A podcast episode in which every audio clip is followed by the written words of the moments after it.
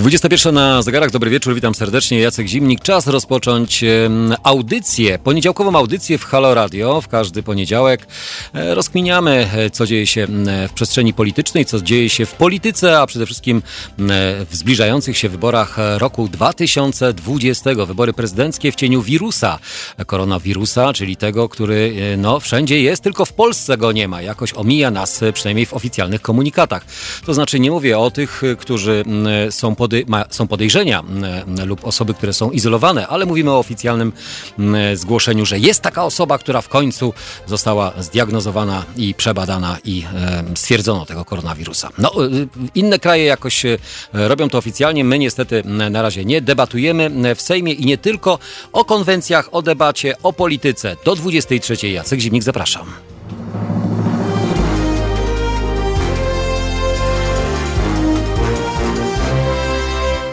Awe, witam serdecznie wszystkich tych. Zastanawiałem się nad tym, o czym dzisiaj będziemy rozmawiać, ale zawsze rozmawiamy o tym samym, czyli o polityce. Ja nie z kartki, czyli z głowy, a z głowy to z niczego, bo wiadomo, kartki ostatnio nie są w modzie, bo kto czyta z kartek, to od razu jest mocno krytykowany. A to tak właśnie za sprawą konwencji, które mieliśmy możliwość w ten weekend ostatni śledzić i bacznie przysłuchiwać się poszczególnym kandydatom. Dobry wieczór, dobry wieczór, witam serdecznie, witam Waldka, witam Aleksander. Aleksander Kosior jest z nami.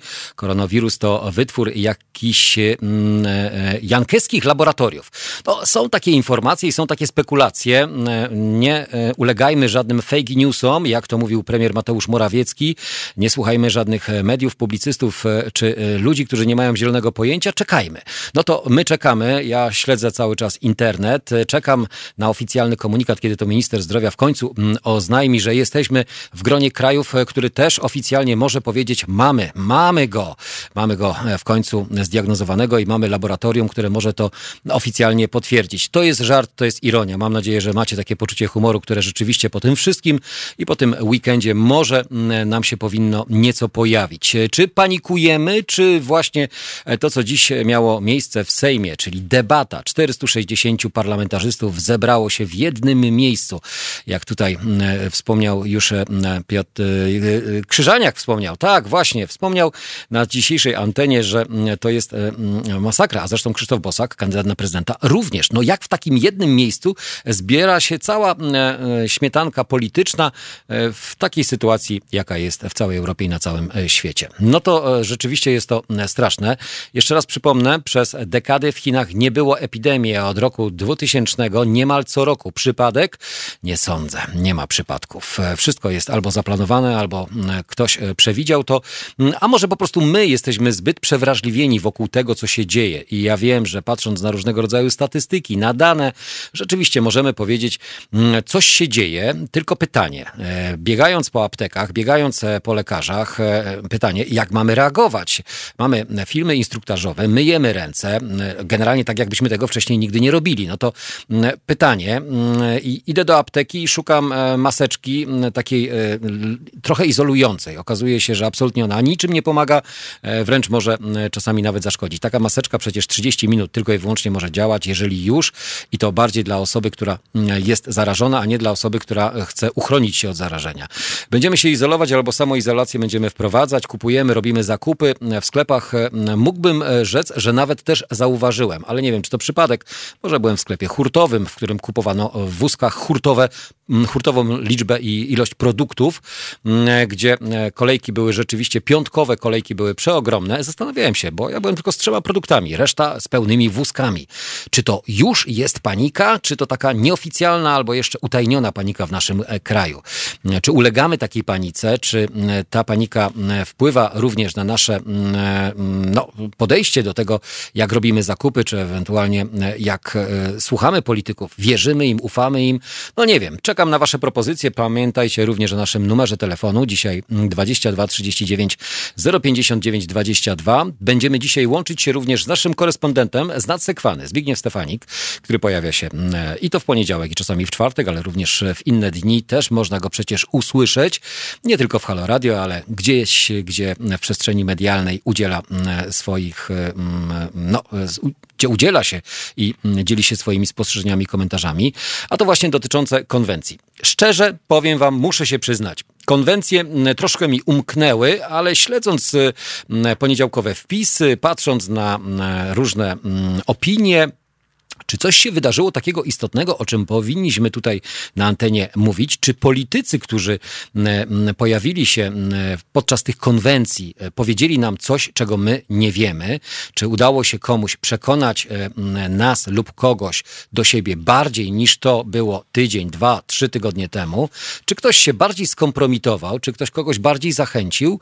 No właśnie, czekamy na wasze ja i Kajetan. Kajetan, jesteś? Jesteś, Kajetan też jest z nami. Dziś do godziny dwudziestej trzeciej, proszę bardzo. Siedzi i cały czas pilnuje, żeby było wszystko w porządku. No to czy kolejne sondaże, które gdzieś tam się pojawiają, dając szansę jednemu czy drugiemu kandydatowi, to sondaże, które przykuwają naszą uwagę. No, oprócz tygryska, tak szczerze powiedziawszy, i krytyki na zasadzie czytania z kartek, to niewiele z tego wszystkiego zostało. Małgorzata Kidawa-Błońska, która zrobiła konwencję, to ocena publicystów, dziennikarzy różnych mediów, to konwencja, która zdecydowanie lepiej wypadła niż Andrzej Andrzeja Dudy, obecnego prezydenta, ubiegającego się o reelekcję. Również Władysław Kosiniak-Kamysz. Nieco skromniej, mniej tych fajerwerków, słabsza może realizacja, ale za to ciekawsze wystąpienie. Mówi się o Władysławie Kosiniaku-Kamyszu, że to będzie taki czarny koń tych wyborów prezydenckich. Czy to będzie czarny koń, czy pokona, czy dogoni, czy przegoni?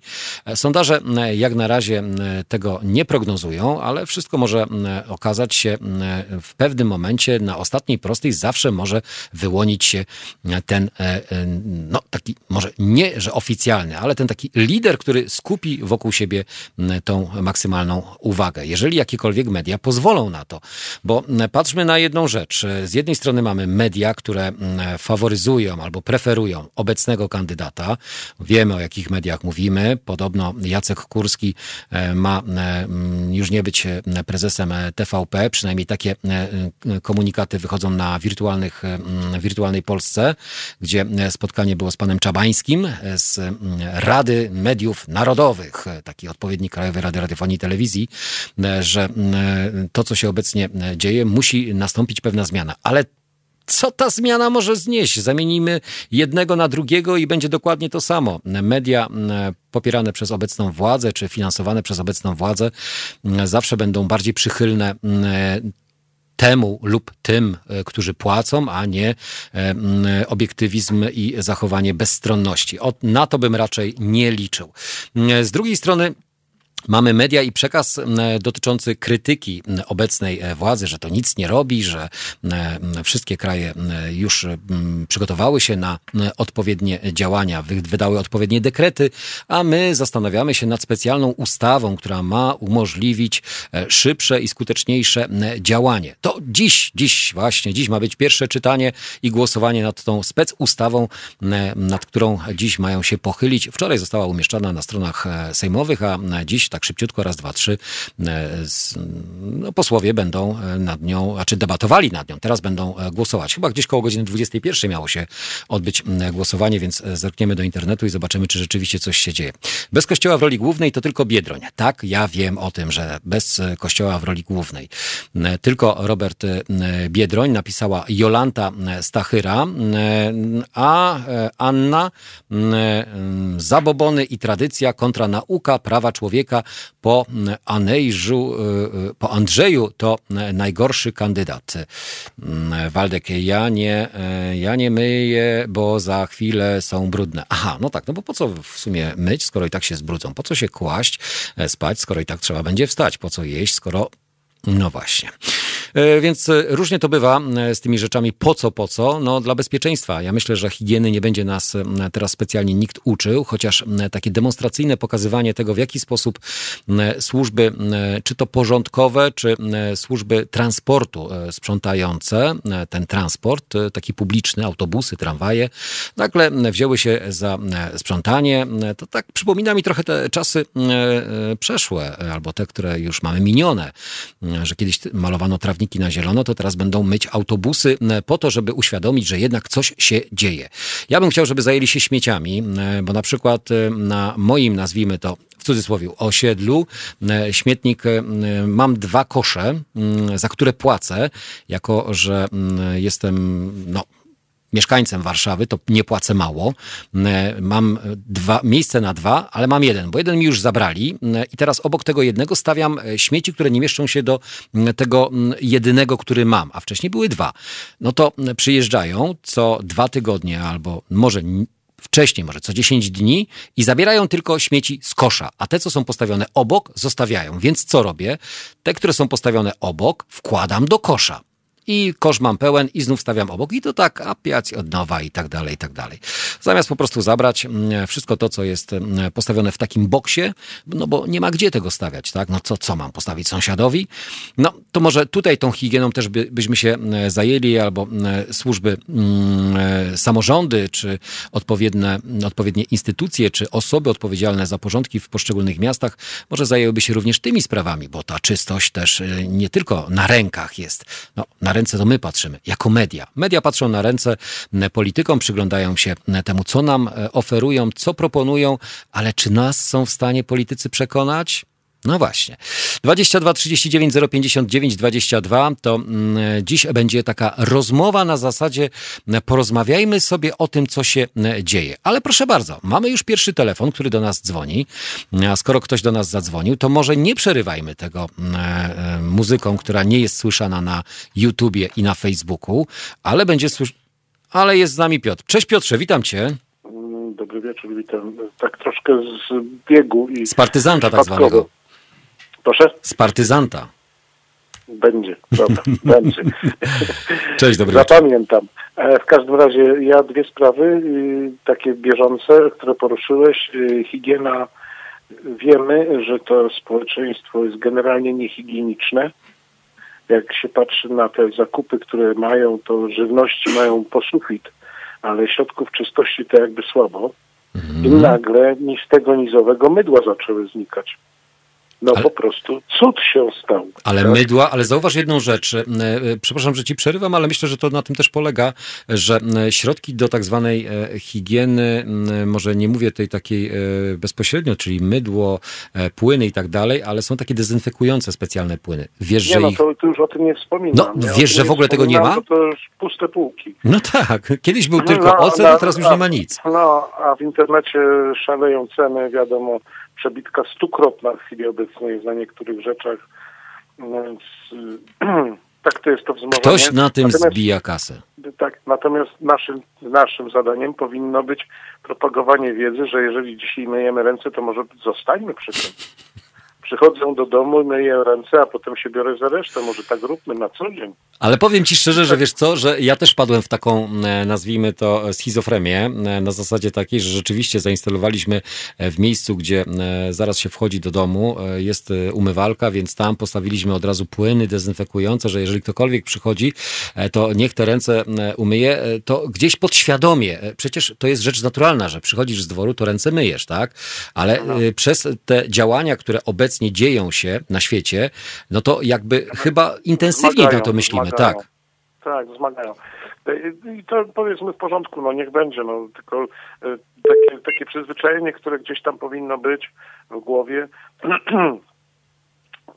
już normalnie, na co dzień, nie? Ale wiesz, Jacku, to, to nie jest powszechne, to nie jest powszechne.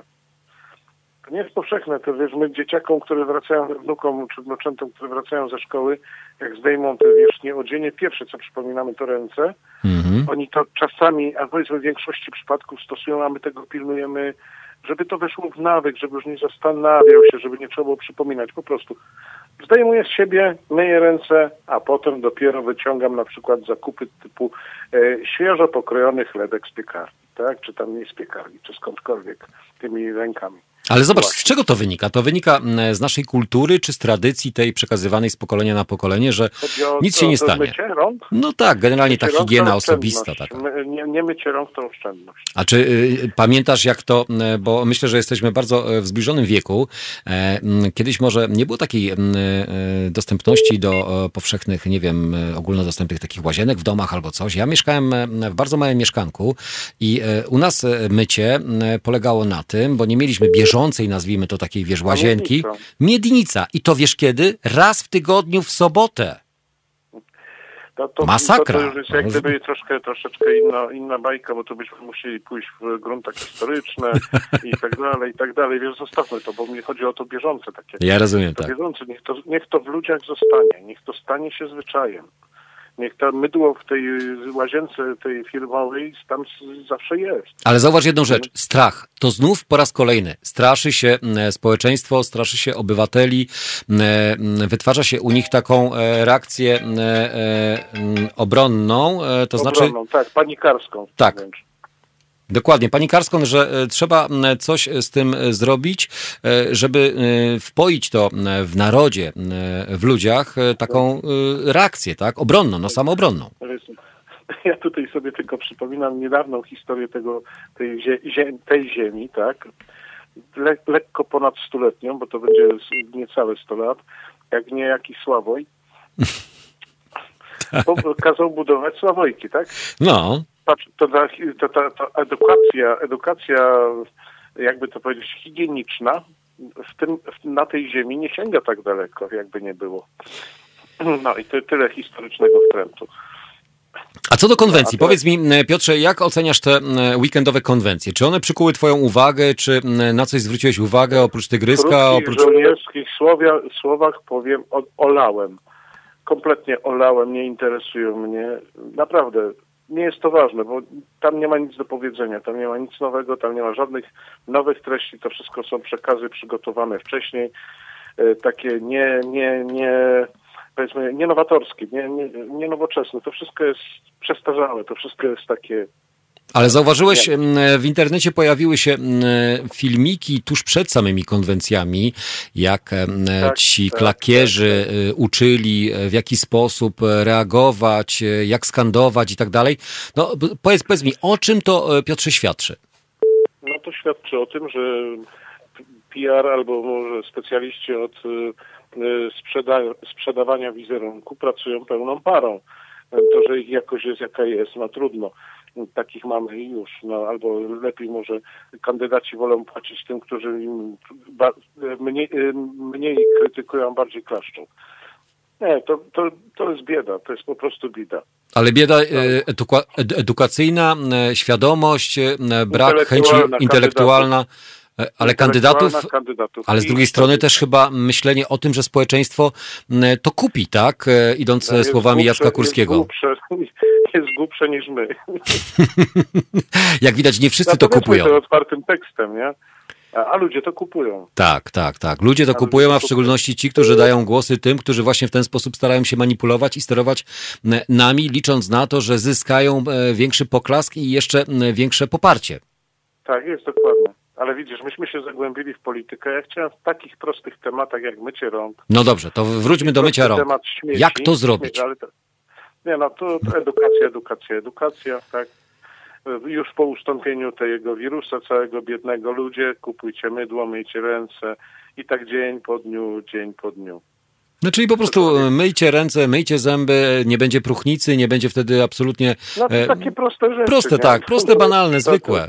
Dobrze się odżywiajcie. Tak proste, aż banalne.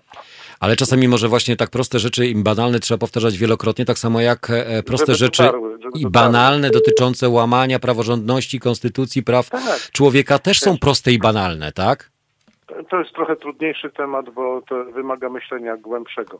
Aha, no to tak. Tu, A, tutaj jednak potrzeby... Jednak połączenia komórek, nie? Połączenia się nerwowych komórek. A czasami co, u niektórych to jest ewidentny brak tych połączeń. Wiadomo, bo ten, ten, ten sznureczek jedyny pomiędzy uszami.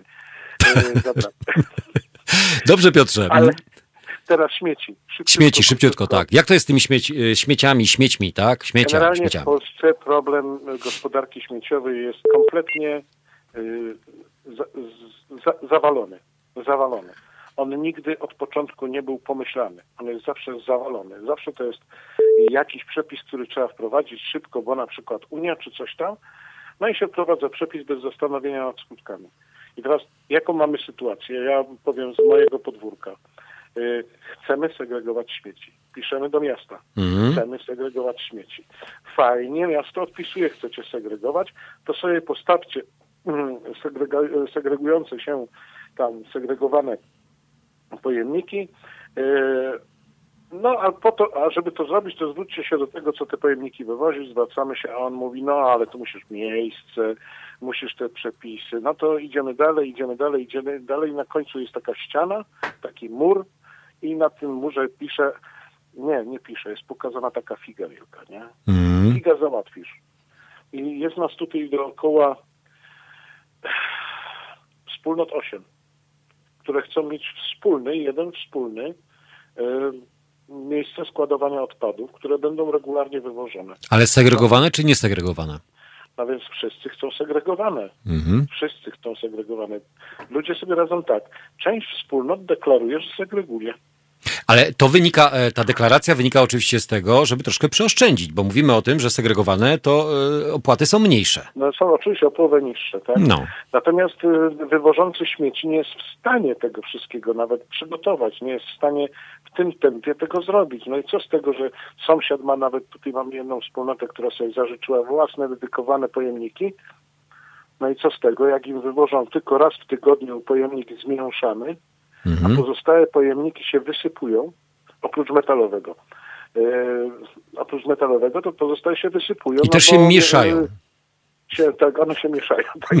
I nie ma, po prostu wywożący nie ma e, możliwości, więc to, to jest tak, wiesz, z góry przyszedł e, przepis i mhm. teraz wszyscy w panice szukają rozwiązania. A czy szukają rozwiązania, żeby było taniej, ale zarazem też higieniczniej, to znaczy bezpieczniej no, dla nawet, nas? Nawet samorząd, samorząd lokalny też ma to urządzone z y, Dudy strony, bo ma, ma napisane piękne deklaracje na swojej stronie, za którymi nic nie biegnie, bo No bo, bo, bo, bo przetarg tego nie obejmował na wywożenie śmieci. Nie? Ale zobacz, wszelkiego przetarg rodzaju... zapomniał.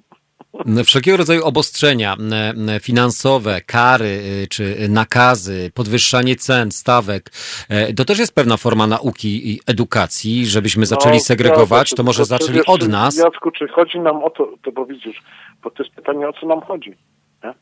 Chodzi nam o to przecież, żeby te śmieci segregować po to, żeby one były bardziej strawne dla środowiska. Przecież nie po to je segregujemy, żeby nam było taniej. A ewentualnie, żeby do powtórnego wykorzystania były recykling. Recykling, tak, tak, dokładnie. Natomiast jeżeli celem jest tylko i wyłącznie pomniejszenie sobie kosztów, bez świadomości tego, że rzeczywiście to trzeba dzielić, no to tak będzie wyglądało, jak będzie wyglądało. Tam w tym przedsiębiorstwie, które wywozi, tam ta świadomość jest podobna jak jak pozostałe. Znaczy ja, ja ci powiem szczerze, ja jestem wkurzony z tego względu, że albo ja czegoś ja nie kumam, albo po prostu ci, którzy przyjeżdżają po te śmieci, też nie kumają tego, że stojące obok... Oni jeszcze mniej kumają. on, on zabiera tylko to, co jest w koszu, a to, co już jest obok, to już tego nie zabiera, Jacku, bo... Właśnie, to, to wiesz, to, to już nawet nie będę wspominał, bo my tu mamy ten, tą sytuację dwa razy w tygodniu, kiedy panowie przyjeżdżają, biorą te kubły zapełnione, co się z nich wysypie, to zostaje na tak. ziemi, co obok nich stoi, to zostaje na ziemi i potem przychodzi ekipa sprzątająca, którą wspólnoty muszą opłacać oddzielnie i to wszystko pracowicie do tych pojemników wrzuca. Na szczęście tych pojemników jest dużo. Na szczęście. Ja myślę, że... Na tyle dużo, że nie zapełniają się. Myślę, że anonimowo powinniśmy nagrywać tych panów, którzy wywożą nam te śmieci, zostawiając no. pozostałości po sobie, licząc na to, że co, że może przyjadą następnie, albo że to my, jako mieszkańcy płacący, będziemy to zbierać i będziemy ewentualnie Ale, to jeszcze segregować albo odwozić. Śmieszniej, ja formalnie wystąpiłem z, pisma do, z pismem do przedsiębiorstwa wywożącego i napisałem, że to tak nie powinno być, przecież ci panowie się potrafią schylić. Odpisali, że ci panowie wywożący mają to w obowiązkach. Mają łopatę i miotłę. Powinni to robić. No i co było następnego razu? Ale tylko raz. Mhm. Panowie wyciągnęli łopatę i miotłę, potrzaskali tą miotłą i łopatą wokoło samochodu i poszli. I ja uważam, że takie medium obywatelskie jak nasze i taka aktywność wasza powinna być taka, że powinniśmy chyba rejestrować, niekoniecznie upubliczniać, pokazywać twarze, ale pokazywać tak, tak, jakby... Ale... Tak, sam ale sposób. Pokazywać to tym, którzy to mają to w zakresie, prawda? A my za to płacimy. Tak. A my za to płacimy. Dobra, ja dzięki bardzo. Tam na linii już chyba się zagotowało. Zagotowało się, dziękuję. Mamy tutaj za chwileczkę.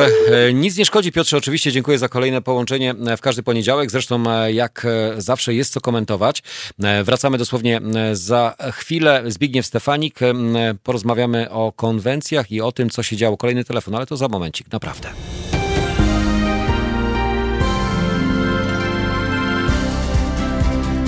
Halo Radio. Pierwsze radio z wizją.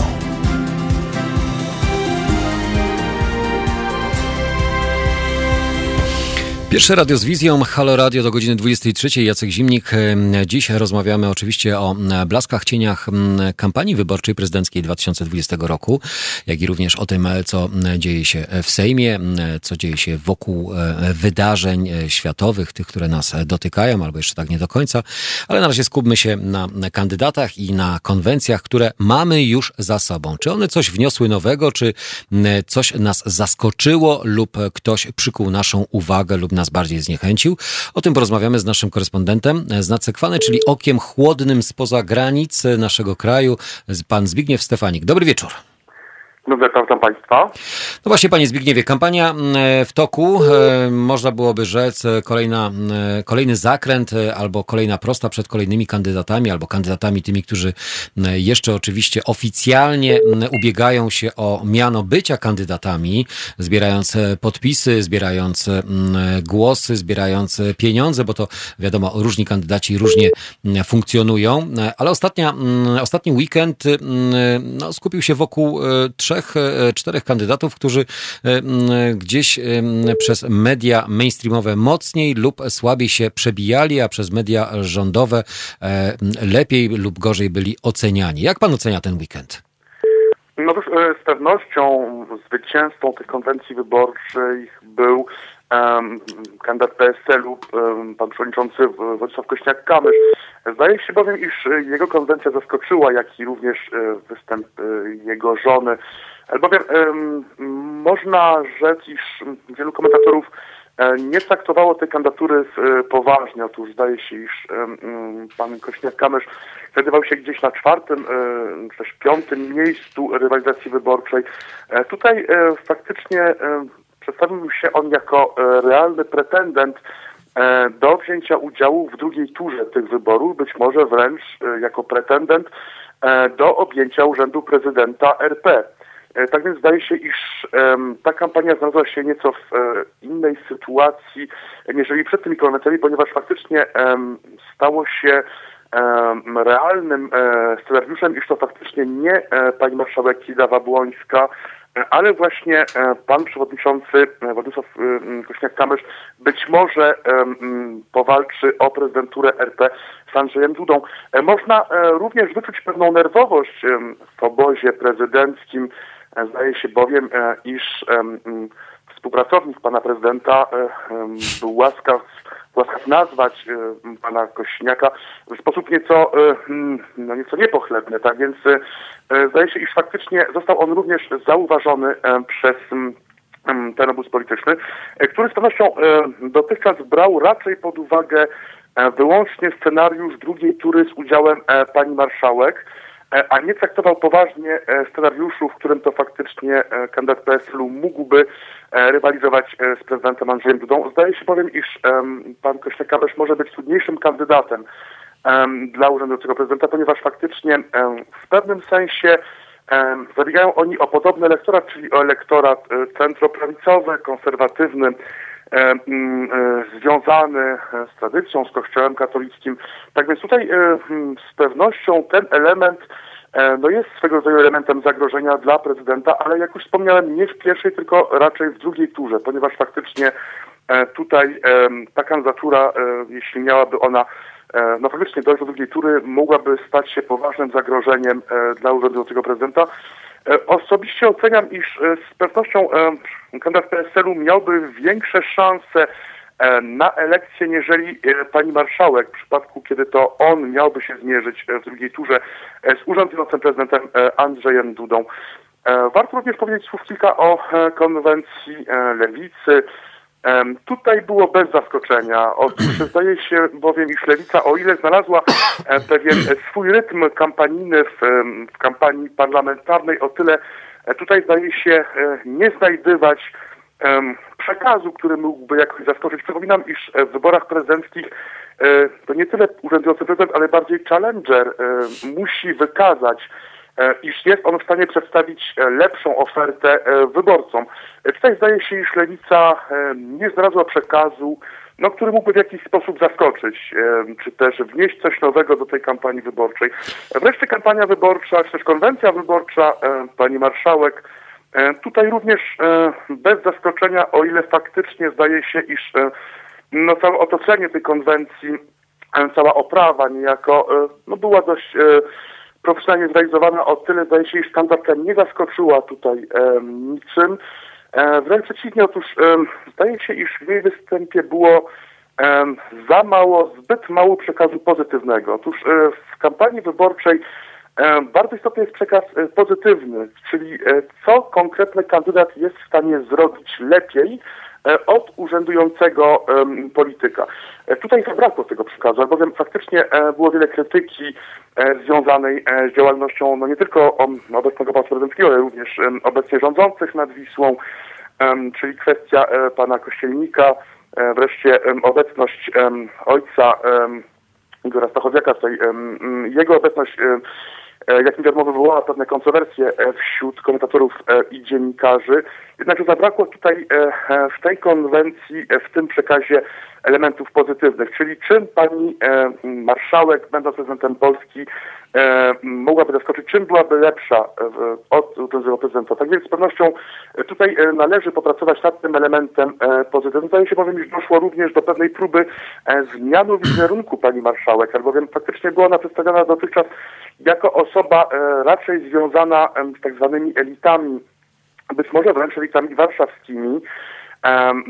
Była ona przedstawiona jako wnuczka tutaj istotnych polityków, jednakże no, ten przekaz proszę nie trafiał do większości wyborców, tak więc tutaj ten przekaz jako kobiety z Ursusą, z Ursusa być może jest takim elementem próby zmiany wizerunku. Jednakże, jak już wspomniałem, zbyt mało elementów pozytywnych, za wiele elementów negatywnych. Ta konwencja wyborcza niczym w mojej opinii nie zaskoczyła. No dobrze, ale z jednej strony nie zaskoczyła, ale też e, można powiedzieć, czy rozczarowała. Czy e, można porównywać to do startu, e, którą z tych kampanii albo którą z, k- którego z kandydatów lub kandydatkę e, e, można, może nie tyle co porównać, czy m, ten weekend przyćmił wystąpienie prezydenta Andrzeja Dudy lub początek kampanii, start tej kampanii, bo też chyba taki był cel, żeby pokazać się z tej nieco lepszej strony, bardziej programowej, ale okazało się, że kandydaci konkurujący o fotel prezydenta skupili się na krytyce przede wszystkim obecnie rządzących. Czy kampania będzie właśnie w ten sposób prezydencka wyglądała, że będziemy słyszeć z jednej strony tylko i wyłącznie krytykę tego, co mamy obecnie lub tego, czego możemy spodziewać się, jeżeli obecny kandydat będzie miał swoją reelekcję? E, otóż e, z pewnością e, z punktu widzenia wizerunkowego, marketingowego e, ten weekend należał e, do kandydatu, e, kandydata P S L u, albowiem to on zaskoczył. E, zaskoczył e, swym przemówieniem, zaskoczyła również e, jego żona. E, ta konwencja była zaskakująca, ponieważ jak już wspomniałem, e, wielu komentatorów e, nie traktowało serio tej kandydatury. E, wiemy, iż e, przeważnie kandydat P S L u e, nie uzyskuje zbyt takiego wyniku wyborczego podczas wyborów prezydenckich. E, tak więc z pewnością tym razem e, tutaj e, mam do czynienia z pewnym e, przełomem w kampanii e, pana Kosiniaka. No pytanie, jak e, ten przełom będzie wykorzystany, ponieważ e, e, dzieli nas przed pierwszą turą wyborów prezydenckich jeszcze e, kilka e, dobrych tygodni, e, ponad dwa miesiące. Jednakże faktycznie e, zdaje się, iż ten weekend, ta konwencja z pewnością należała do niego i to on był tym zwycięzcą tej rywalizacji. Z drugiej strony też faktycznie tak zwany popis, czyli faktycznie no, przekaz negatywny ze strony rządzących, urzędującego prezydenta, jak i również przekaz negatywny ze strony pani marszałek, niejako w kontrze do przekazu pana prezydenta. Tak więc zdaje się, iż ten element pewnego outsidera, czyli tego trzeciego gracza, z pewnością gra na korzyść pana Kosiniaka, ponieważ przedstawia się on jako osoba występująca niejako spoza tej konfrontacji P O PiS, czy też PiS-P O, która właściwie trwa już ponad dziesięć lat, no i z pewnością um, znudziła dużej części um, wyborców, a jak wiemy um, czasami um, kilkadziesiąt, być może kilkaset tysięcy wyborców może um, zrobić różnicę, um, zwłaszcza w drugiej turze wyborów prezydenckich. Tak więc um, być może um, kandydat P S L u będzie w stanie zawalczyć o tych wyborców, którzy są zmęczeni, znudzeni tą konfrontacją. Wreszcie, jak już wspomniałem, przekaz pozytywny. Tutaj um, dużą rolę w mojej opinii odgrała, odegrała żona kandydata P S L u, ponieważ faktycznie była ona w stanie um, przedstawić konstruktywny przekaz. Um, konstruktywny przekaz dotyczący tego, um, jaka będzie jak rola postrzega, tak. tak, rola pierwszej damy. To jest, to jest pewne novum. Zdaje się bowiem, iż ostatni raz doszło do takiej, do takiego zabiegu wizerunkowego ponad dwadzieścia lat temu, czyli w kampanii Aleksandra Kwaśniewskiego, gdzie faktycznie Gorzna również, zdaje się, odgrywała dużą rolę. Tak więc faktycznie takie nawiązanie do pierwszej damy, która pełni jakąś konkretną rolę, ma swoją konkretną rolę i ma swój plan polityczny na to urzędowanie, ponieważ faktycznie na przykład nad Sekwaną zdaje się, iż pierwsza dama to też swego rodzaju urząd.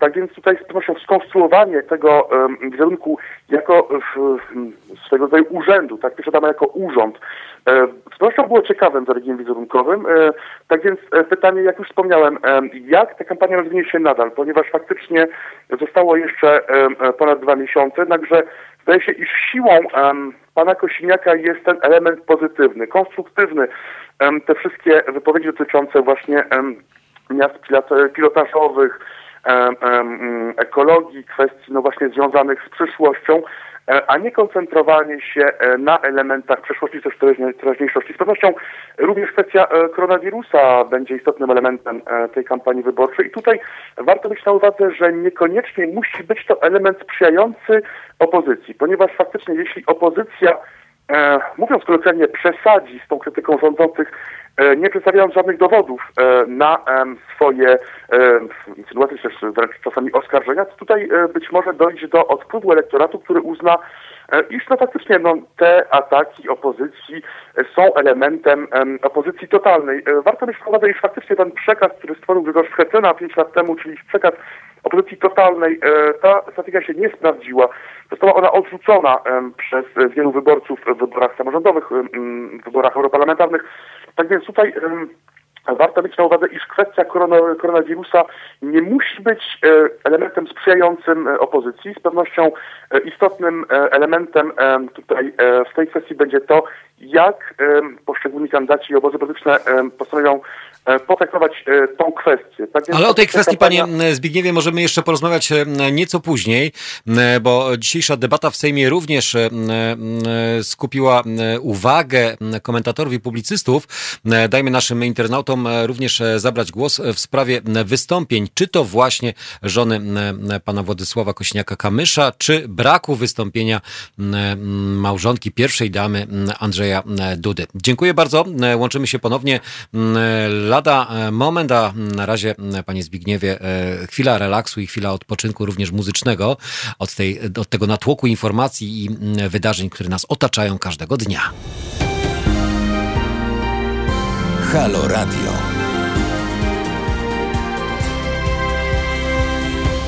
Tuż przed godziną dwudziestą drugą łączymy się z naszym kolejnym słuchaczem, słuchaczką. Joanna po tamtej stronie. Cześć, witam cię. Dobry wieczór. Dobry wieczór, panie Jacku. Panie Jacku, ja dzwonię w sprawie odpadów, bo powiem panu tak, pracuję akurat bezpośrednio, zajmuję się gospodarowaniem odpadami w jednej z gmin i powiem panu, że no... to, co słucham, to troszeczkę mnie przeraża. Ja y, słucham to codziennie od ludzi, mhm. y, państwa argumenty, ale one trochę nie docierają do mnie, ponieważ y, bodajże chyba w czerwcu weszła nowelizacja ustawy o utrzymaniu y, czystości i porządku w gminach. I niestety, ale na gminach, y, na y, ludziach spoczywa obowiązek w tej chwili segregowania. Nie ma czegoś takiego, że ktoś chce segregować, to chce nie segregować. Jeżeli ktoś nie segreguje, to płaci więcej. Nakłada się, y, y, y, nakłada się administracyjnie decyzje, za niesegregowanie tych śmieci i jeżeli ktoś ma dwa pojemniki pod domem, to dla mnie to jest niepojęte. Nie dziwię się, że jest pełno śmieci, bo tych pojemników powinien być pięć. Są cztery frakcje i piąta pojemnik na odpady zmieszane.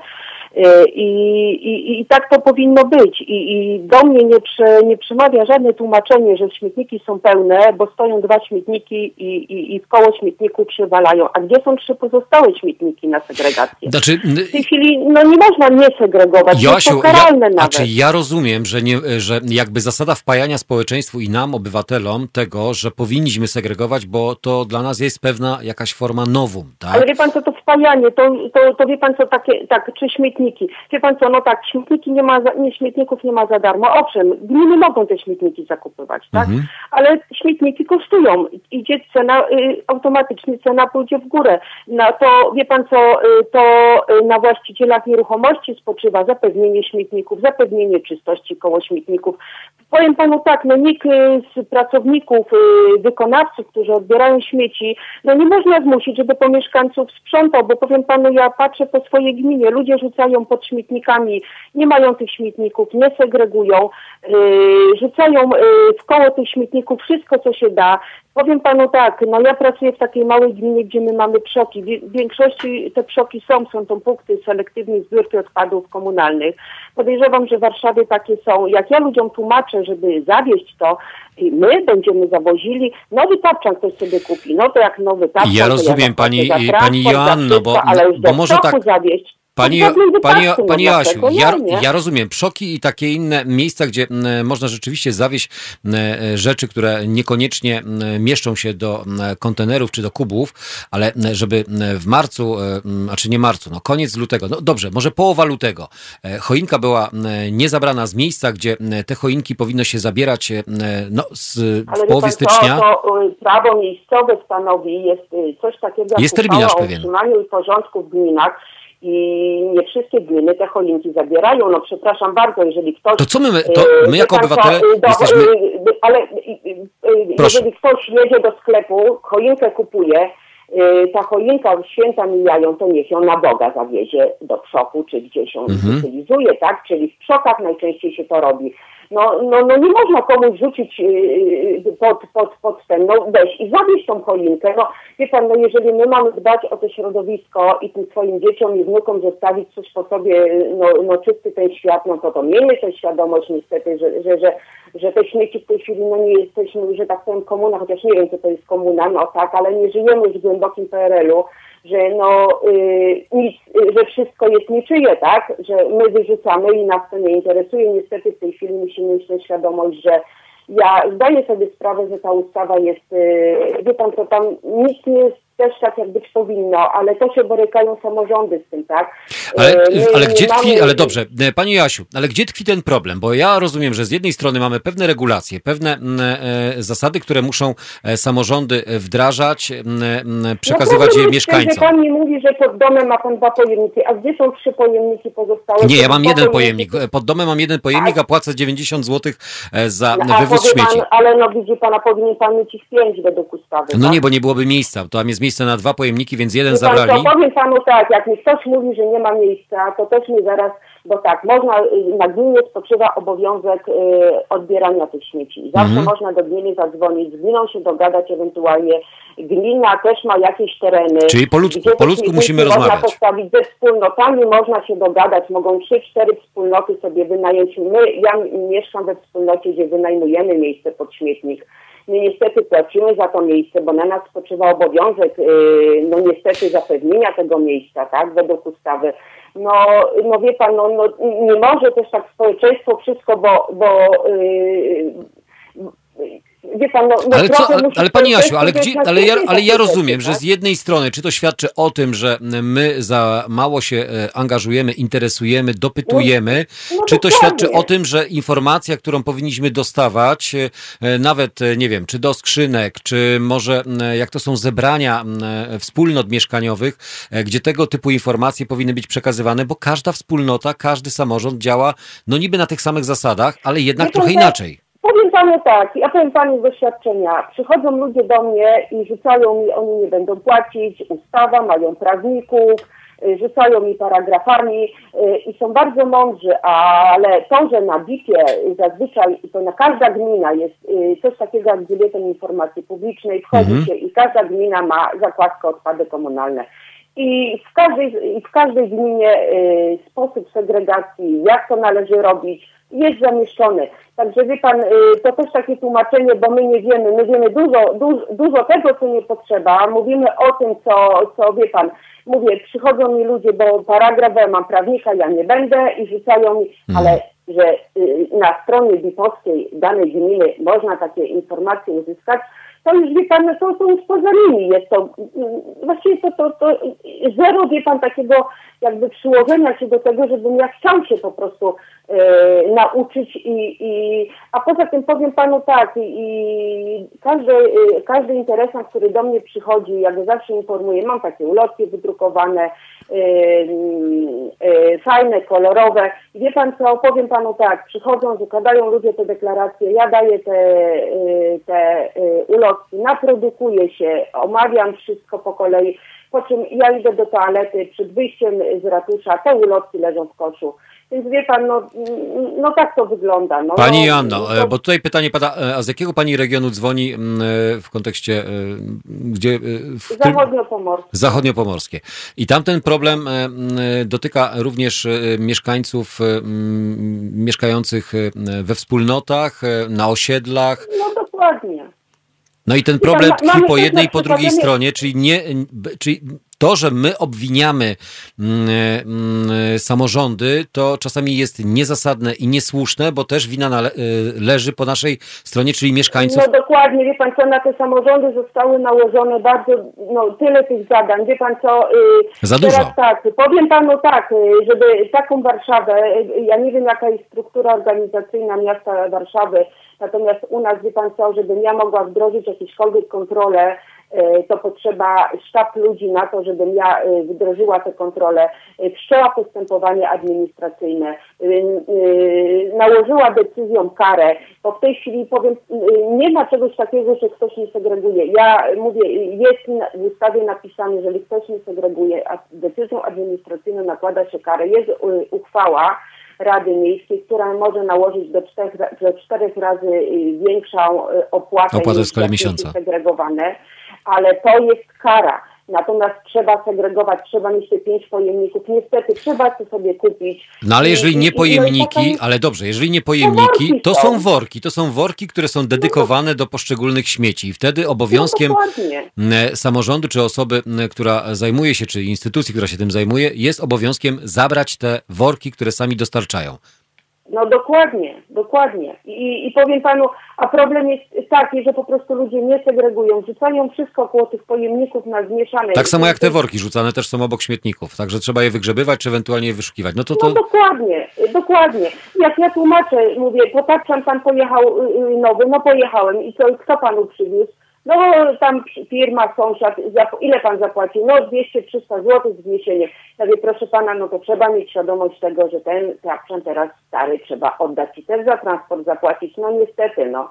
Albo, albo, albo zostawiamy, się w ogóle tym nie zajmujemy i, i mamy, że tak powiem w cudzysłowie... Mam materac do wyrzucenia albo... właśnie, który leży na, w, w ogródku, nazwijmy, w takim przestrzeni no, i też muszę się gminy, go pozbyć. Które, y, są gminy, które mają w swoich uchwałach, że zabierają te, y, te odpady gabarytowe. Gabarytowe, tak. Nowelizacja ustawy o odpadach w tej chwili jakby odeszła od tego, że gminy mają taki obowiązek zabierania i, i, i w wielu gminach niestety trzeba samemu to, to, to zawieść, no ale no, no, no, no, no przepraszam bardzo, no nic nie ma za darmo, tak?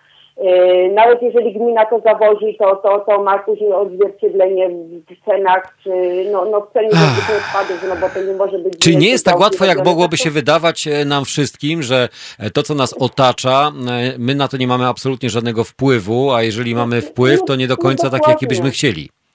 No dokładnie, panie Jacku, i, i, i tak mówię, no troszeczkę, bo wie pan, ja odnoszę wrażenie, że tak, wszyscy na odpadach się znają, wszyscy przychodzą nie. i każdy na odpadach się zna, ale później jak tak z ludźmi, z ludźmi porozmawiać, to wie pan co, każdy tylko się zna na tym, na, tym, na czym się chce znać. Tak? Ale dobrze, natomiast... to pani Jasiu, to na koniec takie pytanie, które tu padło pomiędzy jedną przerwą a drugą. Opakowanie po soku pomarańczowym, to do jakiego wrzucamy? do plastików. A, ale z papierem jest razem. Znaczy po, po, po, po, po soku pomarańczowym. Tak, tak. Wie pan co, powiem panu tak, na to też nie ma odpowiedzi jednoznacznej. Każda gmina ma podpisaną umowę z wykonawcą. Każdy wykonawca zawozi, zawozi do swojej instalacji. Każda instalacja ma jakby swoje przepisy na to, żeby yy, opracowuje, bo nie ma ogólnopolskiego jakby yy, jakby takiego jakby przepisu, schematu na to, jak tak. I każda jakby kiedyś to dawne ripoki, teraz instalacje komunalne jakby yy, no wyznaczają co, jak segregować, tak? No powiem panu tak, no, że jest to sok pomidorowy, no ja bym wrzucała to do, no widzi pan, no to są takie... No bo, ja to jest, powiem, no bo wiemy, że składa się z trzech elementów. Jest plastik, jest papier i jest jeszcze powlekany tak, to plastik jak, jakimiś tam tak, to, metalami. I, I powiem panu tak, no te wszystkie opakowania, które są papierowe w środku, są o, o, w środku folią aluminiową, te wszystkie opakowania idą do y, plastików. Mhm, dobrze. To idzie do plastików. No to... A jeszcze jedna taka rada, jakbym mogła, y, jakbym mogła udzielić, jeżeli ktoś nie wie, jak coś wrzucić, to lepiej wrzucić do zmieszanych niż do frakcji. Dlatego, że jeżeli ktoś wrzuci ja tak właśnie do frakcji, robię, że jak nie wiem, to wrzucam do zmieszanych. Śmieci, które tak nie podlegają, później oni nie mogą tego przetworzyć, traktują jako śmieci segregowane i wtedy mhm. koszty wzrastają i niestety... I dlatego na przykład butelki po oleju, po oleju są styropiany, na przykład jedne gminy zalecają do zmieszanych, drugie, jeżeli to jest styropian jakiś taki po telewizorze, to do plastików, jeżeli pobudowlany do zmieszanych. No różne, bo mówię, w zależności od instalacji, które... Najzabawniejsze jest tutaj, pani, tak? Pani Jasiu, pisze, pisz, piszą nasi internauci, że u, u kogoś tam ludzi, ludzie wyrzucają butelki niezgniecione i czy niezgniecione to jest jedno, ale z drugiej strony to jeszcze z kapslem, z korkiem, które po prostu... To nie powo- ma znaczenia. Ale powodują, jak nie gabarytowo są większe, tak? Nie ma znaczenia. Nie ma. Gnieść butelkę, kapsel, kapsel yy, zakręcić, wrzucić do plastików. Naprawdę to nie ma znaczenia. Nie ma znaczenia. I mówię, jeżeli ktoś ma jakieś, mówię, no są, mówię, po oleju z butelkami, to są problemy takie, z tym steropianami. Jest problem wrzucić do zmieszanych, nie wiem gdzie. Może mówię, pani Joanno, myśmy tu powinni... Pani powinna tutaj na naszej antenie każdorazowo zabierać głos i może byśmy tak rozłożyli na czynniki pierwsze wszystkie śmieci i tych niewyedukowanych albo tych nieświadomych po prostu byśmy uczyli produktowo wszystko, co, gdzie, jak robić, a z drugiej strony też dowiedzielibyśmy się, jak w poszczególnych miastach samorządy radzą sobie z wywozem śmieci. No dokładnie. Dobrze, życzę miłego wieczoru. Dziękuję bardzo ja, dziękuję, za kontakt. Dobranoc. Dobranoc. Dobranoc, dziękuję. Dziękuję, pozdrawiam. No jak widać, uczymy się całe życie i nigdy się nie nauczymy wszystkiego. Tutaj, jak widać, butelka nie musi być koniecznie zgnieciona, no chyba że chcemy więcej tych butelek wrzucić do pojemnika na plastik. A kapsle, to, że są różnego rodzaju akcje zbierania, to też tu, jak widać, pani mówi, nie musi być wcale odkręcony kapsel. No a ja jednak odkręcam, gniotę i wtedy więcej mi się zmieści do tego worka na plastikowe rzeczy. A jak nie wiem gdzie, to wszystko do zmieszanego. No to mieszamy. Halo Radio. Gadamy i trochę gramy.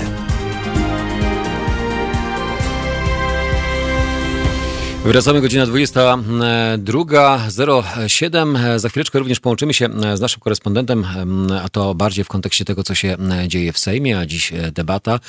Z tego, co widzę i co piszecie, to przerwa do godziny dwudziestej drugiej, więc chyba przerwa się zakończyła. Waldek napisał jakieś jaja w tym Sejmie. Ktoś tam ma jaja, napisał M C Wyspa. Jaja to ja mam, wam powiem szczerze, ale to ja wam za chwilę je pokażę, te jaja. Ale to lada moment.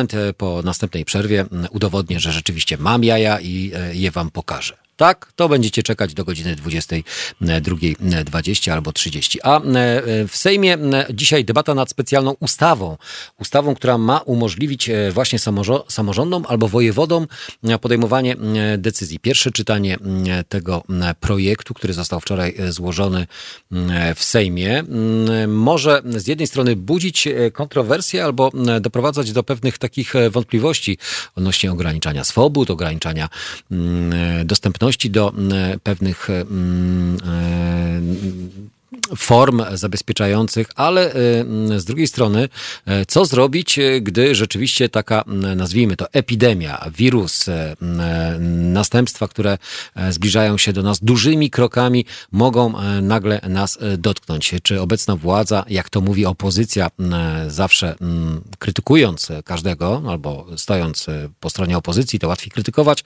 Gdy się jest, gdy ma się narzędzia, czy rząd, że, gdy się rządzi, to tą krytykę trzeba przyjmować, że rząd obecny, obecnie nie jest przygotowany, a rząd mówi coś innego, że jest doskonale przygotowany, są zabezpieczone odpowiednie środki, służby są przygotowane, szpitale również przygotowane. Tak nagle, ni stąd, ni zowąd, wszystko jest okej, okay, dopóki, dopóty nas to nie dotknie. Mamy kolejny telefon na naszej antenie.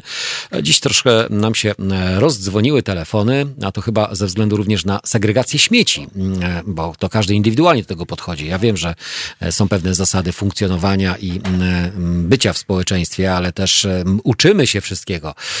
Dziś uczymy się nie tylko mycia rąk i higieny, ale również segregowania śmieci i zasad funkcjonowania w Sejmie. Waldek. A, Waldek. Dobry wieczór. Cześć Waldku, witam cię serdecznie. Witam, Jacku, Waldek z tej strony. Witam. Ja tam pisałem o, o Sejmie, że miała być debata, przerwa się zrobiła. No do dwudziestej drugiej pani... z tego co pisałeś chyba, tak? Bo... Nie, tam pani, pani Gosiewska przerwała obrady na piętnaście minut, bo wyszedł pan poseł Braun, tam chciał coś głosować, tam jej podpowiadali, że nie możemy no, głosować, bo jest mało posłów i zrobiła przerwę w panice, nie wiadomo co dalej będzie. No bo jakby głosowanie byłoby znów, wiesz, mogłoby być nieważne albo uznane za nieważne, bo nie daj Boże odpowiednia liczba... Nie, bo tam są pustki, nie, ja nie wiem... Zatrudniamy te osoby, tam czterysta sześćdziesiąt nie płacimy i ma tam, oni są w robocie w tej chwili, a tam nie ma ich, nie?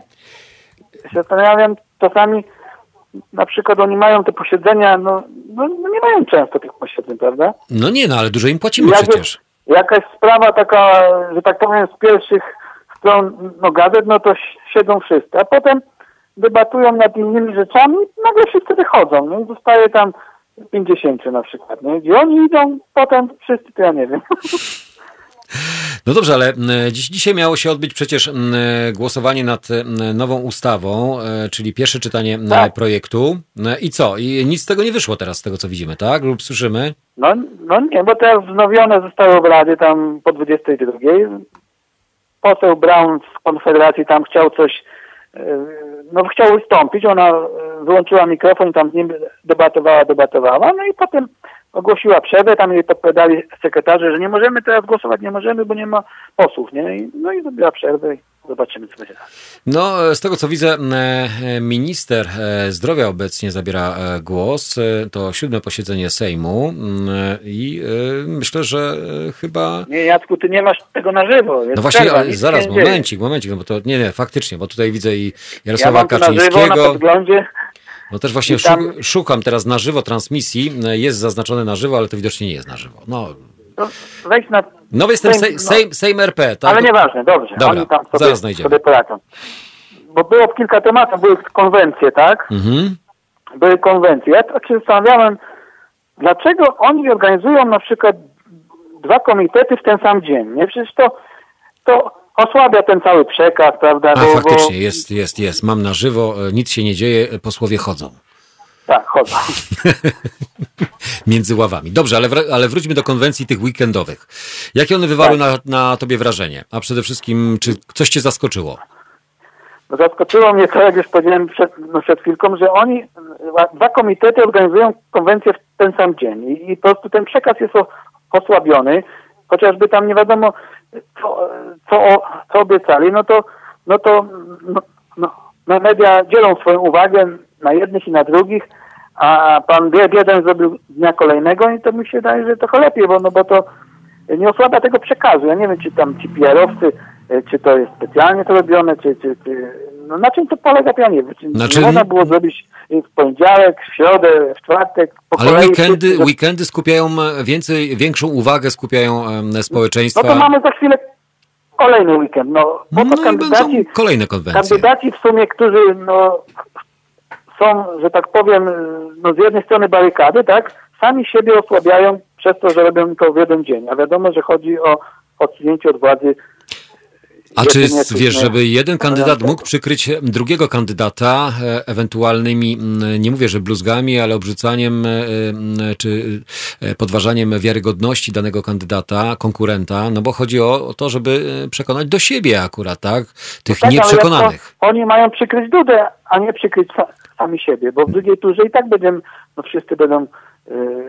Ale dobrze, ale powiedz mi, ale widzisz jednak ten wydźwięk tych wszystkich konwencji, że tam nie ma krytyki pomiędzy przedstawicielami poszczególnych ugrupowań opozycyjnych. Tam raczej się nie krytykują oni wzajemnie, właśnie bardziej krytykują obecną władzę. Nie, nie chodzi o to, że sam technicznie, że to organizowane jest no, w jeden dzień i po prostu ten przekaz jest osłabiony jednych i drugich.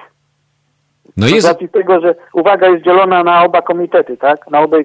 Na, na dwie konwencje. Czyli co, rozdzieliłbyś to w ten sposób, że tylko jedna konwencja e, może być e, organizowana w jednym dniu, tak?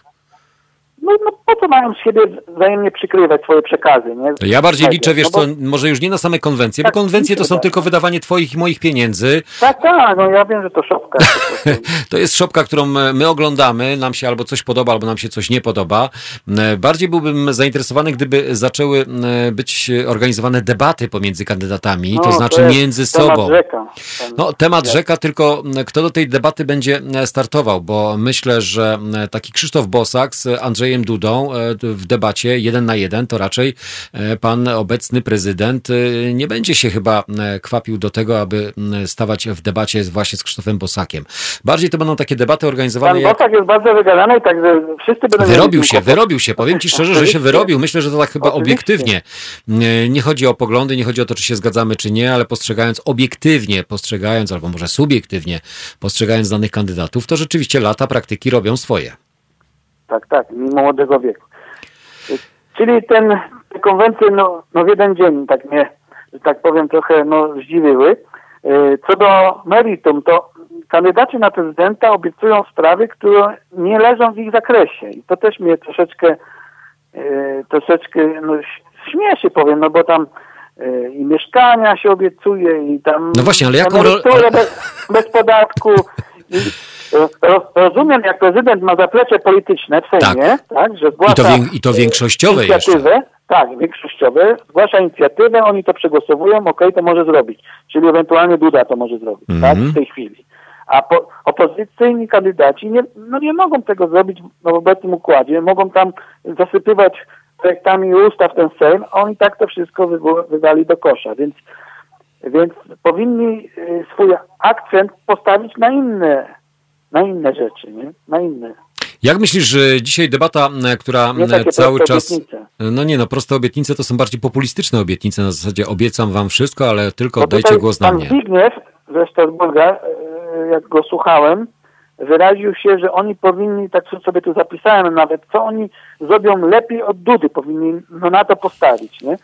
Moim zdaniem to oni wszystko by zrobili lepiej po studiu, przecież to jest tak oczywiste. No nie, nie, nie, nie demolowaliby tej, tego systemu w, te, w taki sposób jak prezydent, jeżeli chodzi o Trybunał, o, o podpisywanie tych wszystkich ustaw i tak dalej, o sądownictwie i tak dalej. To, to jest oczywiste, więc, więc to nawet no, nie ma się co tu no, licytować. Także że jakby był inny prezydent, na pewno by tego nie było, co mamy.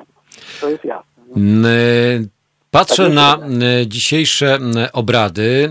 Tutaj Jarosław Kaczyński do nas wysłał uśmieszek. Na naszym czacie można zobaczyć wpis. Oczywiście wiadomo, że pan prezes obecnie może nie funkcjonuje w przestrzeni medialnej, ale jeżeli uczynił to, to bardzo nam jest miło z tego powodu, bo jak to wiadomo, wiesz dlaczego nie ma koronawirusa w Polsce? Oficjalnie jeszcze. Różne są kawały. No bo Jarosław Kaczyński nie, nie pozwolił na razie. No to tak w A, tym kontekście memowym. Nie pozwolił, jak pozwoli, to wtedy się pojawi. A może po wyborach... A mój kolega przysłał dzisiaj esemesa, esemesa, że tutaj w Szczecinie e, przyszedł koronawirus no, do szpitala i... Go nie wpuścili. Na dwa... Nie, bo dostał termin na dwa tysiące trzydziesty piąty. No, więc widać... E, Czasami z dystansem możemy do tego podejść i myślę, że w obecnej sytuacji, w tym natłoku informacji, tym szumie medialnym, rzeczywiście ten dystans nam czasami jest potrzebny. Ale jeżeli macie... Jeżeli macie ochotę, Waldku, jeżeli masz ochotę, myślę, że będziesz też śledził to, co dzieje się na siódmym posiedzeniu Sejmu. Przybywa ludzi oglądających ten live. No właśnie, widać, sprawa się poważna zrobiła, skoro tak szybko spiknęli resztę. No i widać, że... Bo sala się zapełnia. Sala, sala, się, się, zapełnia. sala się zapełnia i pani Gosiewska chyba rozpocznie obrady, więc jeżeli cokolwiek się ciekawego wydarzy, to chętnie przekażemy wam informację, albo też ją uzyskamy od was, którzy słuchają, bo ja niestety słuchać nie mogę równocześnie tego, co się Jeszcze dzieje pod mam... Sejmem, tak? A propos tych konwencji, bo ja jestem tutaj spod Szczecina, spod Stargard... byłem w Stargardzie na spotkaniu z panem Krzysztofem Hołotnym. No postanowiłem, że jak ktoś jako wyborca świadomy, jak ktoś tutaj zajedzie blisko mnie, tak, czyli tutaj Moszewo, Goleniów, Zachodniopomorskie, to po prostu na to spotkanie pójdę z każdym kandydatem. Na razie był pan Krzysztof e, Szymon Hołotnia. Halo? Mm, tak. No i odniosłem takie dość pozytywne wrażenie no pod tym względem, że to nie była taka szopka, ustawka, takie normalnie przyszli ludzie, zadawali pytania, nie było jakichś klakierów, plakatów, tam chorągiewek, baloników. Normalne takie spotkanie zupełnie nie, nieograniczone niczym. Także mam nadzieję, że jak przyjedą pozostali kandydaci, równie będzie tak, tak otwarte, bo, bo przypuszczam, że no wiadomo, no prezydent jak przyjedzie, to tam nikt do niego nie podejdzie, żeby mu zadać pytania, zresztą to jest tak wszystko ustawione, ale ci pozostali kandydaci, no może te spotkania będą na tyle otwarte, żeby, żeby yy, obywatel mógł na przykład zadać pytanie. No i to jest chyba najważniejsze, żeby przede wszystkim dany kandydat miał kontakt z obywatelem i żeby to obywatel, bo to obywatel na niego będzie głosował, a nie przecież partia polityczna, partia ewentualnie jakaś może jedna czy druga wspierać danego kandydata, ale to obywatel oddaje ostatecznie głos i to obywatel podejmuje decyzję. No, on miał tam wypowiedź jakąś na wstępie z dwudziestu no, minut, powiedział jak to sobie wyobraża wszystko i, i potem był głos, mikrofon no, na salę, pytania i, i zupełnie... Zupełnie takie normalne spotkanie. Sejm zaczął głosowaniami. Nie wiem, czego dotyczyło to ostatnie głosowanie, ale trzysta sześćdziesiąt dwa było za, dziesięć się wstrzymało albo z, no nie podjęło odpowiedniej decyzji, ale pani Gosiewska prowadzi posiedzenie Sejmu. Chaos. Chaosu. Jeszcze, miejmy... bliz, jeszcze o śmieciach trochę mówiliśmy, ponieważ... Mogę jeszcze, czy nie? No, już, no dobrze, ale króciutko już o tych śmieciach. Bo mówiliśmy tutaj o tych śmieciach. Ja mieszkam w małej miejscowości, tak no, no, no poza Szczecinem i tutaj ładujemy wszystko, że tak powiem, w różne kolorowe woreczki. Mhm. Tak, ponieważ co? Mało tego, że mieszkam na wiosce, to jeszcze mieszkam na kolonii, to panowie, którzy przyjeżdżają, zaproponowali mi, mamy do pana przyjeżdżać raz po plastik, raz po papier, raz po szkło, raz po gabaryty. A, no bo no tak, bo faktycznie raz tak. W miesiącu do pana i weźmiemy wszystko. Ja mówię, no okej, okay, no jak pan tak wygodnie, to ja też, ale pakuję wszystko oczywiście, segreguję w oddzielne, ale to wszystko ląduje w samochodzie jednym. Mam nadzieję, że oni to potem wszystko segregują dalej, tam gdzieś w jakiejś sortowni. Następne głosowanie numer trzy.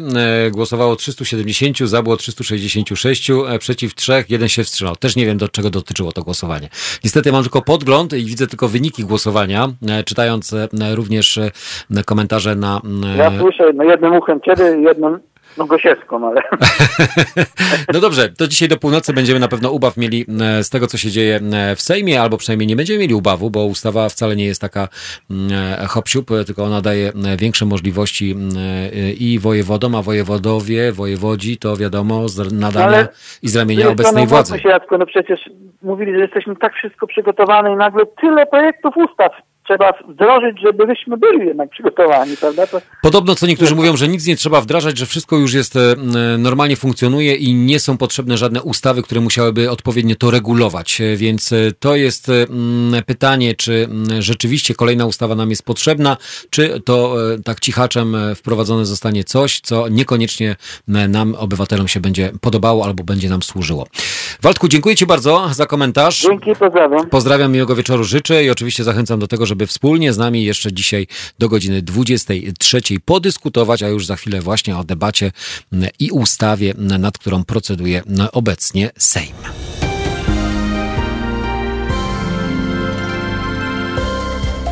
Halo Radio. Pierwsze medium obywatelskie.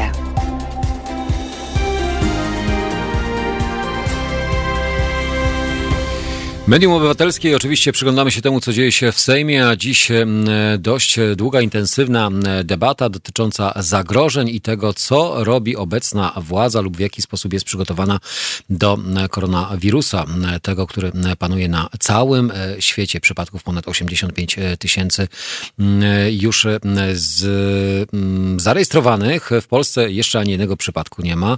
Nie wiadomo, co jest tego przyczyną, ale o tym między innymi dziś, teraz w tej chwili będziemy rozmawiać z naszym korespondentem z Nadsekwany, Zbigniew Stefanik. Dobry wieczór. Witam ponownie. No właśnie, mamy dzisiaj za sobą jedną debatę. Debata jeszcze w Sejmie teraz kontynuowana jest. Głosowanie nad ustawą, która ma umożliwić wojewodom i władzom zapobieganie albo zapobieganie rozprzestrzeniania się czy działania odpowiedniego w, w sytuacji zagrożenia epidemiologicznego, czyli wirusowego. Czy obecna władza i czy w ogóle ta dyskusja ma jakikolwiek, za przeproszeniem powiem kolokwialnie, sens?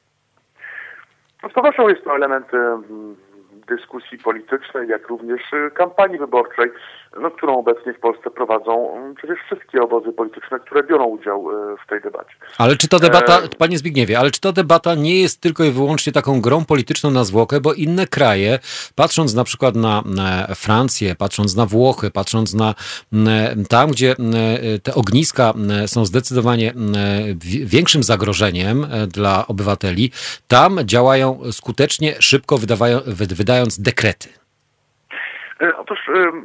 Zdaje się, iż um, państwa, które pan wymienił, e, mają dłuższą tradycję stawiania czoła różnym, e, no właśnie trudnym sytuacjom. E, czy to zamach terrorystyczny, czy to właśnie e, katastrofa e, naturalna. E, tutaj z pewnością procedury e, były pisane e, poszczególnymi wydarzeniami, które miały miejsce w tych państwach. Na przykład we Francji E, m, był szereg zamachów, który no, wszak napisał de facto na prawo antyterrorystyczne, jak i również e, katastrofy naturalne, e, w tym e, różne e, powodzi, klęski żywiołowe, e, różne katastrofy, jak już wspomniałem, które tak naprawdę doprowadziły e, z jednej strony do napisania procedur, e, z drugiej strony do wytworzenia no, pewnych e, zachowań politycznych. E, przy czym warto mieć na uwadze, że we Francji również e, rządzący wykorzystali polityczny koronawirus e, do przepchnięcia swojej reformy emerytalnej. Tak więc tutaj Francja również, no trudno uznać Francję za przykład takiej właśnie zgody politycznej co do podejmowania działań związanych z koronawirusem. Niemniej faktycznie zdaje się, iż Francja przygotowała się na tą ewentualność, przynajmniej zapowiedzi, zapowiedzi rządzących, którzy właściwie od stycznia monitorują tą sytuację. Zdaje się, iż faktycznie Francja była, jest przygotowana na te wydarzenia. Pytanie więc, jak wygląda sytuacja w Polsce? My tego nie wiemy, podkreślam, ponieważ no nie mamy dowodów, przynajmniej ja nie mam takich dowodów, które miałyby świadczyć o tym, iż rządzący zatajają jakieś informacje. Możemy tylko się domyślać, ponieważ faktycznie zgodnie z tym, co mówią epidemiolodzy, właściwie wirus no jest właściwie w Europie, jest on wszędzie. No, dla przykładu wirus jest obecny w dwunastu, trzynastu regionach francuskich, tak więc można domniemywać, że właściwie jest on w całej Francji. Mam do czynienia z przypadkami zachorowań w, w Czechach, Niemczech również, gdzie również sto przypadków odnotowano. Tak więc można założyć, iż ten wirus jest w Polsce. Ale czy media francuskie, bo jeszcze w nawiązaniu do tego, że wirus jest dos- powszechnie jakby, czy wiedza na temat tego wirusa już powszechna jest w większości krajów, ale patrząc na Francję albo patrząc na przekaz w mediach, jak społeczeństwo jest informowane, jak społeczeństwo też do tego podchodzi we Francji? Otóż, biorąc przykład francuski, można zaryzykować to, że właściwie społeczeństwo jest przeinformowane, ponieważ um, temat koronawirusa właściwie zdeklasyfikował wszystkie tematy nad Sekwaną i właściwie to jedyny temat, który obecnie znajduje się w mediach francuskich. Właściwie zwyciężył on wręcz z tematem kampanii wyborczej poprzedzającej wybory samorządowe. Wybory samorządowe są nad Sekwaną niezwykle ważne, ponieważ ich wynik decyduje o tym, kto będzie miał większość w Senacie.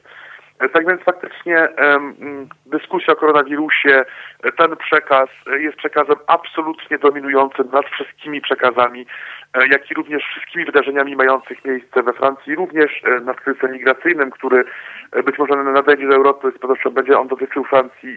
Koronawirus właściwie jest tematem numer jeden do potęgi jętej, co powoduje histerię, społeczną histerię przeradzającą się niemal w panikę, ponieważ Francuzi żyją tym tematem. E, właściwie ten temat jest wszechobecny, wszechobecny w dyskusjach na ulicach, wszędzie e, jest temat e, koronawirusa. E, dochodzi wręcz e, do swego rodzaju histerii, albowiem e, faktycznie tutaj e, no nie każdy e, bierze pod uwagę te komunikaty, które e, są retoryczne, czyli że właściwie śmiertelność tego wirusa wynosi e, około jeden procent. E, właściwie narasta e, przerażenie tymi wydarzeniami. Przerażenie, które zdaje się być na rękę rządzącym, którzy, jak już wspomniałem, no właśnie przepchnęli kilka dni temu swoją reformę emerytalną i z pewnością jest im na rękę dyskusja o koronawirusie, ponieważ ona niejako przesłania wszelkie inne dyskusje, również dyskusję dotyczącą tego, jaki będzie rozmiar klęski wyborczej partii rządzącej w nadchodzących wyborach samorządowych. Tak więc tutaj zdaje się, że mamy do czynienia właśnie ze zjawiskiem przeinformowania tym tematem, który, jak już wspomniałem, absolutnie, całkowicie zdominował całą przestrzeń publiczną, polityczną. Prezydent Francji wręcz odwołał wszystkie swoje wyjazdy, tak krajowe, jak i zagraniczne, ponieważ zamierzał się poświęcać w pełni walką z koronawirusem. Doszło wręcz do zamknięcia Muzeum du Louvre. Część pracowników komunikacji zbiorowej rezygnuje z pracy, czy też nie chce przejść do pracy, ponieważ są oni zaniepokojeni możliwością zarażenia się koronawirusem. Odwołano imprezy o charakterze, wydarzenia o charakterze masowym. Tak więc faktycznie koronawirus, walka z koronawirusem absolutnie zdominowało całe życie nad Sekwaną. Ale nie tylko nad Sekwaną, bo jak widać w Parlamencie Europejskim również ponad sto trzydzieści wydarzeń w samej siedzibie Parlamentu Europejskiego, które miały być zaplanowane w najbliższym, w najbliższych trzech tygodniach, zostały odwołane. To z udziałem sześciu do siedmiu tysięcy, a to właśnie też w związku z koronawirusem. Tak dzisiaj wieczorem informuje Parlament Europejski. No to rzeczywiście jakby ten strach i te obawy, zapobieganie rozprzestrzenianiu się koronawirusa dotykają wszystkich.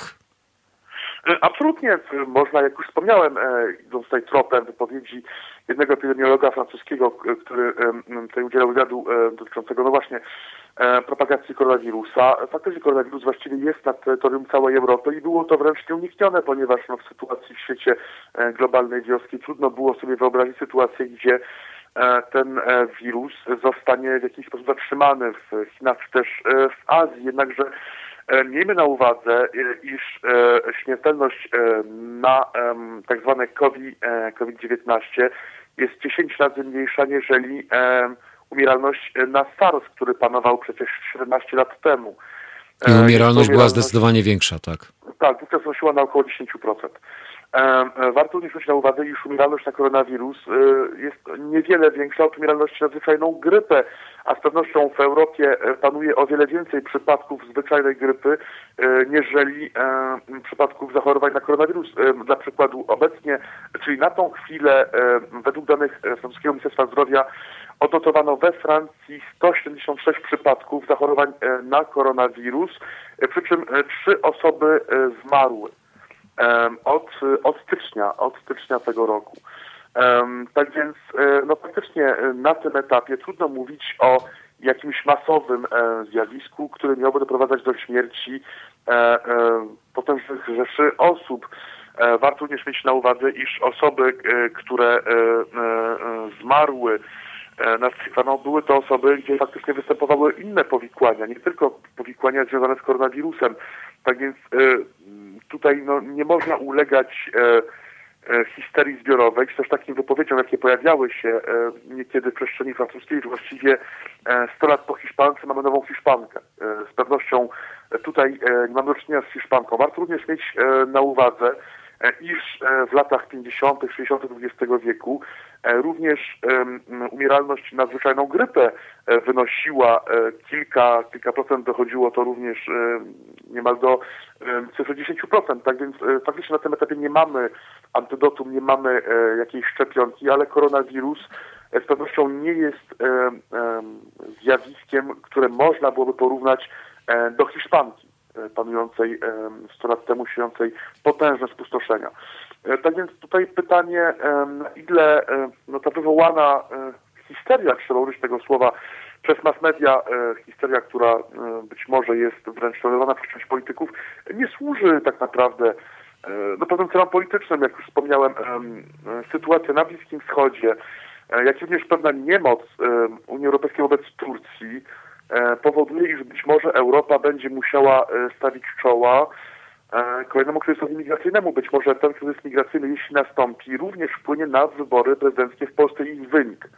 To również warto mieć na uwadze.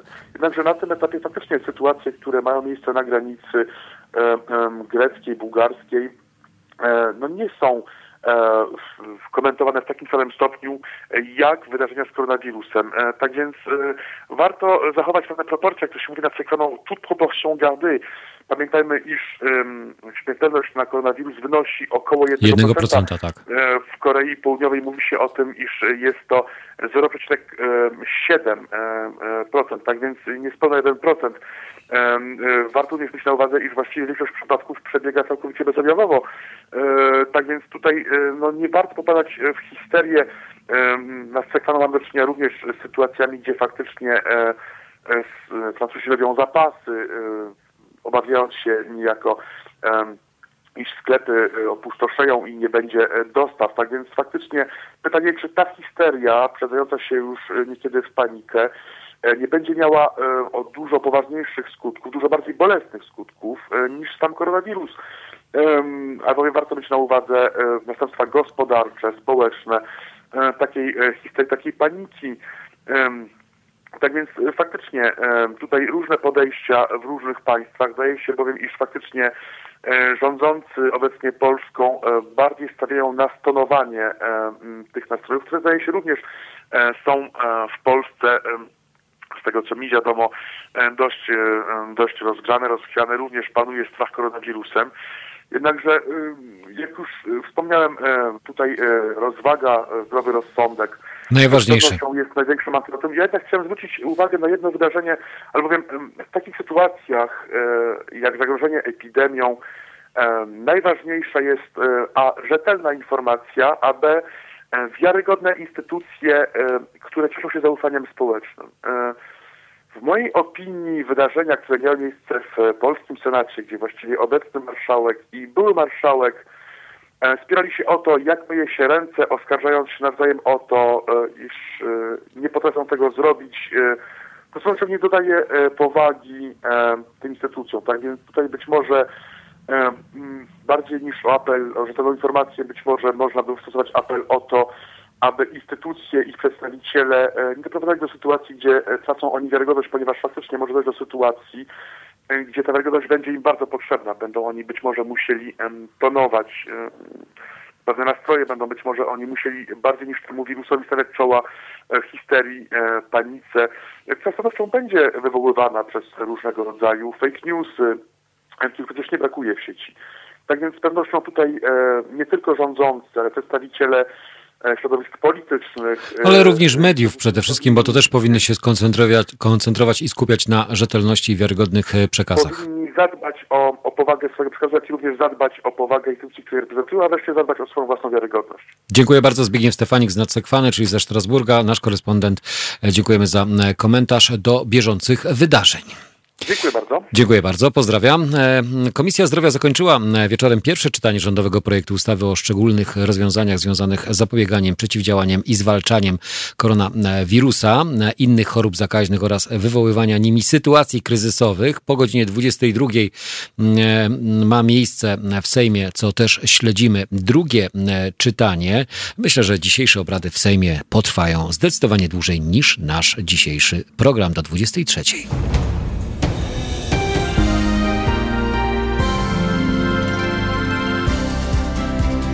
Halo Radio. Pierwsze radio z wizją.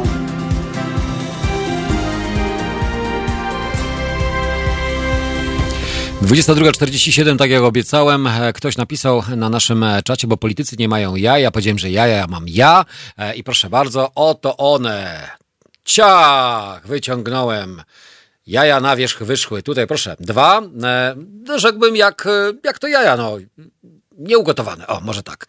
E, słowa dotrzymałem. Obaj politycy dotrzymali tego słowa. Przypadek, moi kochani. Naprawdę, przypadek to nie było celowe działanie. E, no właśnie, a gdzie te jaja, Jacku? Waldku, no właśnie, były teraz. Zobaczy, zobaczyłeś, uwierzyłeś, są. Więc można, można.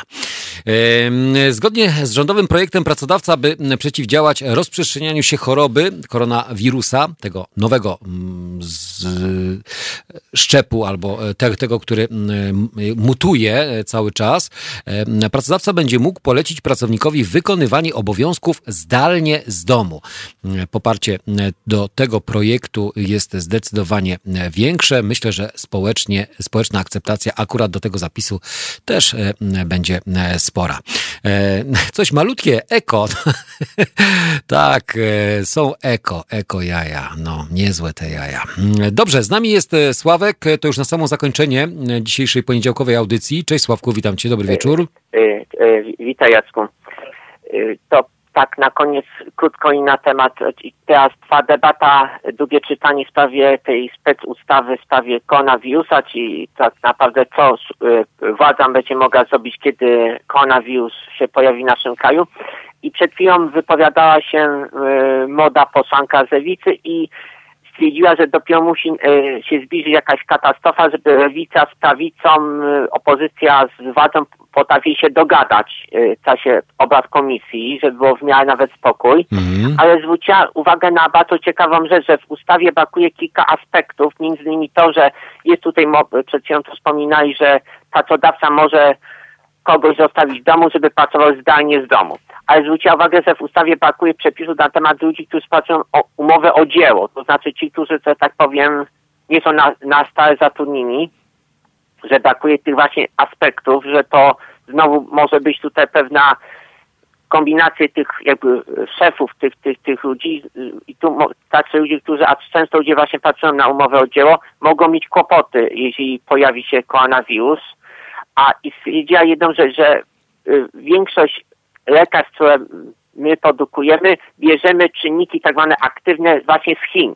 A wiadomo, jak w tej chwili w Chinach jest z produkcją, że y, nasz rząd nie zabezpieczył się nigdy, jakby nic z innych źródeł te czynniki y, działające do tych lekarstw.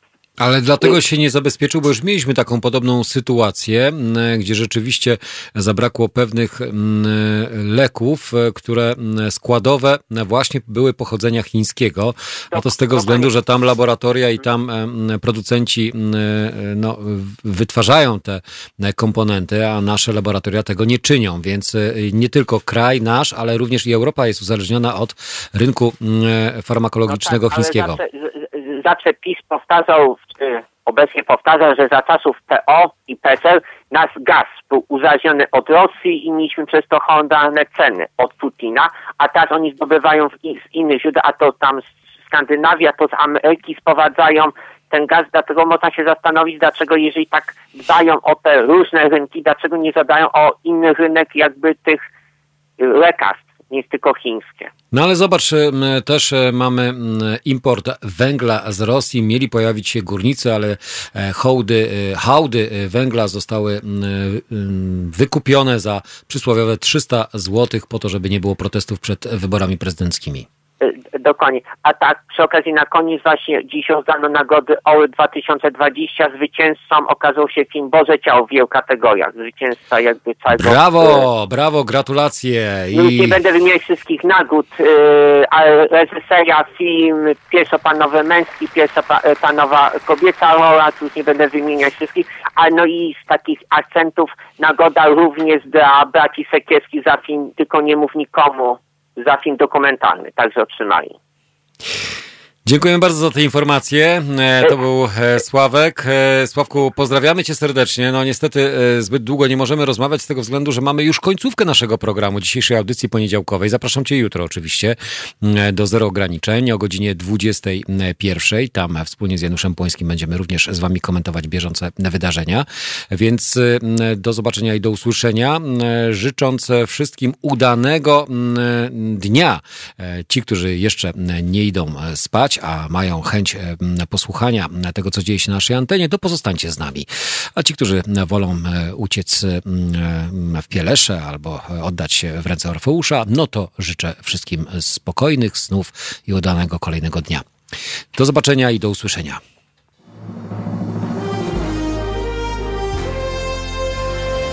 To proste.